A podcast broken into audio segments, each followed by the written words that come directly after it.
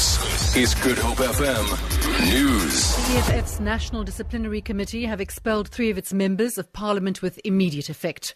This comes after Paul Ramakatsa, Andile Mngxitama, Khanyisile Litchfield Tshabalala, and Lucky Twala were suspended pending today's outcome.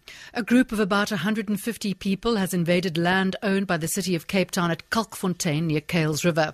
Executive Director for Safety and Security, Richard Bosman, says law enforcement officials and police are at the scene. He says they've tried to negotiate with the group to leave the area. And our staff are currently moving in to remove the materials and to uh, remove the structures from the land. This is the second land invasion we've had. Last night there were two. One was in the corner of Newway and um, the Spine Road area opposite the Hill. This morning that was sorted out. We took down 40 structures and removed about a thousand pigs. And then the second invasion, which also took place last night, was the one in Kalkfontein.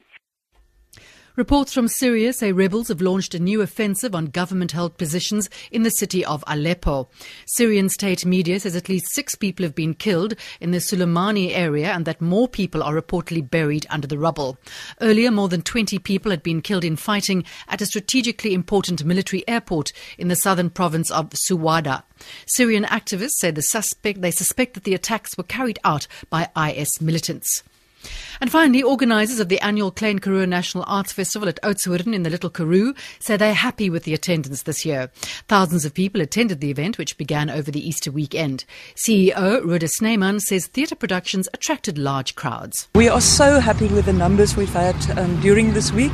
I know because we had Easter weekend, we had many, many visitors in Oudtshoorn.